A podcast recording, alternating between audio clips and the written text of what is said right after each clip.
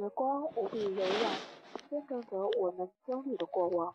岁月沧桑依旧，沉淀着生命中的那些悲欢离合。举一把光阴，握一份道德，走过红尘喧嚣，时光深处是岁月的静好。亲爱的耳朵们，大家好，这里是岁月静好网的电台，我是主播美薇。今天要给大家分享的这篇文章来自晚晴的。因为我们的成长不是来自伤害。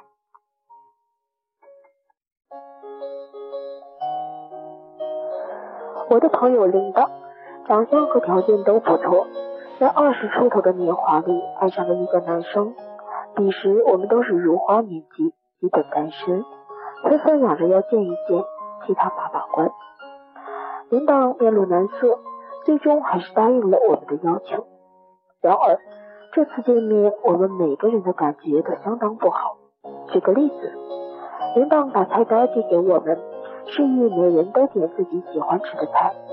我们很有默契的每人点了一个菜，然后把菜单递给了领导他们。领导也点好自己爱吃的菜，把菜单给了男友。那男生扫了一眼我们点的菜，毫不犹豫的就把其中的两个菜划掉。一口气点了自己喜欢的三四个菜，领导小声提醒他：每个人都点自己喜欢吃的菜，你点自己喜欢的就好，干嘛把人家喜欢的划掉啊？男生皱着眉头说：“这两个菜是我最讨厌，看见他们我就吃不下饭。”领导好声好气的说：“那你不吃这两个就可以了，这样换掉都不好。”男生的脸顿时拉得老长，我们赶紧打圆场说：“不要紧，随便吃什么都可以。”心里却纷纷对这个男生打了一个大叉叉。事后，领导对我们解释道：“你们别怪他，他家就他一个孩子，全家都特别宠他，所以他比较自我，脾气就像个孩子一样不成熟。再过几年就会好还有一次，我们几个闺蜜去逛街，曾在商场里目睹这样一幕：铃铛看上了一款早春碎花裙子，却不能为男友怎么样。男生满脸嫌弃的说：“村姑才穿上这样的裙子，土的掉渣。”营业员不高兴了，说：“这是我们今年的新款，卖的特别好。”铃铛非常喜欢这款裙子。就哄男友说穿到身上就会好的。男生白了他一眼说：“你要喜欢就自己买，反正我是不会掏钱的。”铃铛委屈的解释说：“我没有想过让你掏钱啊。”男生撇撇嘴说：“那最好。”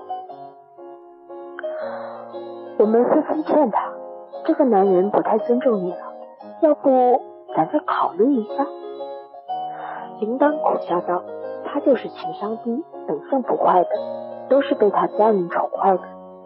等毕业工作后就会好的。我们不忍心他跟这样一个男生在一起，继续劝他。天下好男人多的是，何必给他当另一个妈呢？领导很认真的对我们说，其实有时候他对自己也蛮好的，我们不知道而已。他愿意给他时间。让他心事成熟的那一天，就算最后没能如愿，他也不怨任何人。谁的感情永远一帆风顺？谁的一生不曾受过伤害呢？看着他固执的样子，我知道他陷在了爱情里，谁的话都听不进去。铃铛还是爱着这个男生，但是我们谁都看得出来，他不快乐。脸上的笑容越来越少，和我们的联系也越来越少。偶尔约他，他都说有事走不开。渐渐的，我们也不再约他了。大概是两年后，有一天，铃铛突然给我们群发消息，约我们喝茶。见到他的那一刻，他不好意思的看着我们：“姐们，我和他分手了，你们还愿意再接受我加入你们吗？”林娜说：“这两年来，男生一点点改变都没有，经常让他感到恍如置身于冰天雪地之中。再热的心也渐渐凉了，痛定思痛，终于受不了了，选择了分手。我们纷纷安慰他，放下不好的，才会遇见好的，就当是吃一堑长一智吧。领导用力点点头，对，能够从伤害中成长，那也不失为一种收获。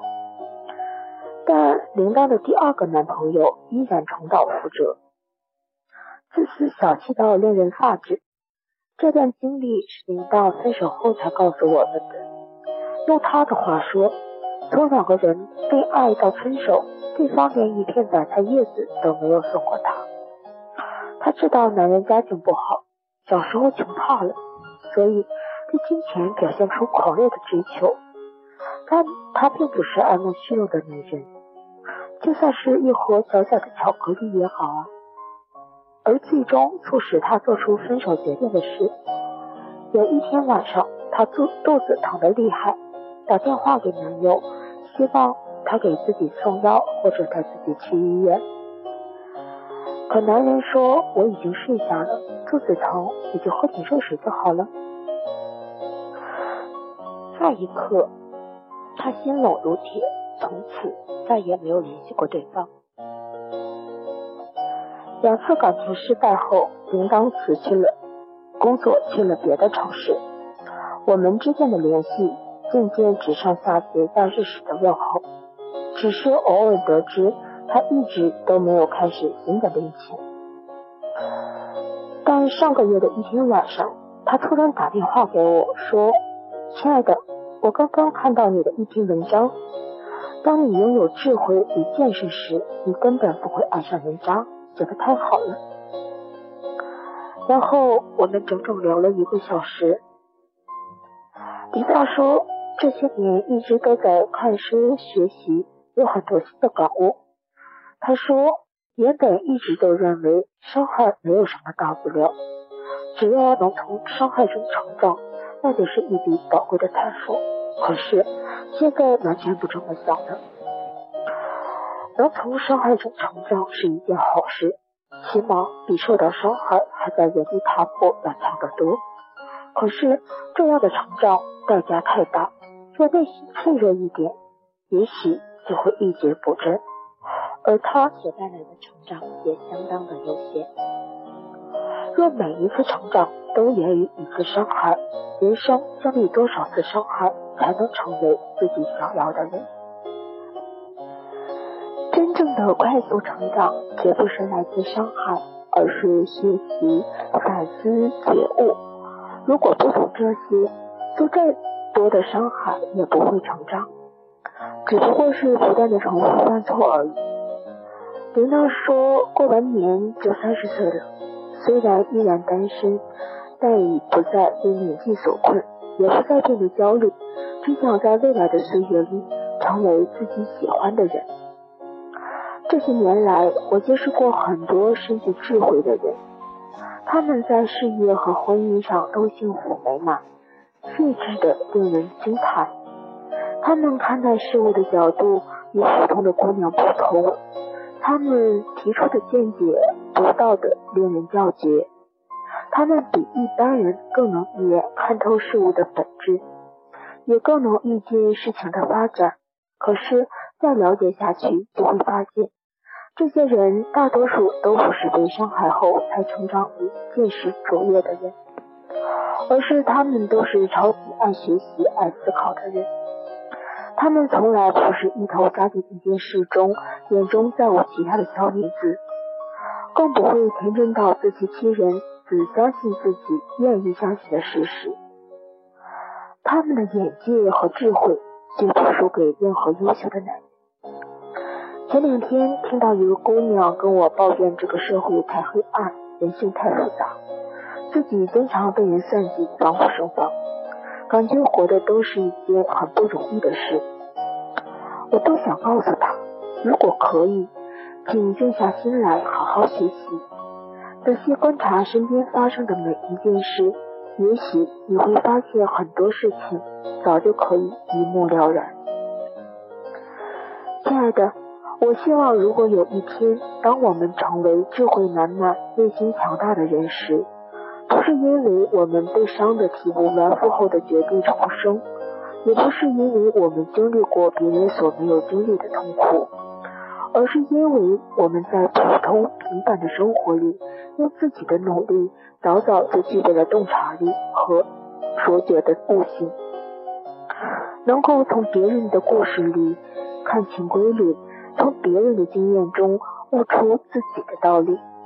随着岁月，告别那个懵懂迷茫的自己，成为一个通透睿智的人。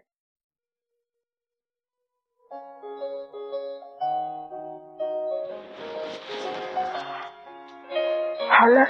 本期的节目就是这样了，感谢你的收听。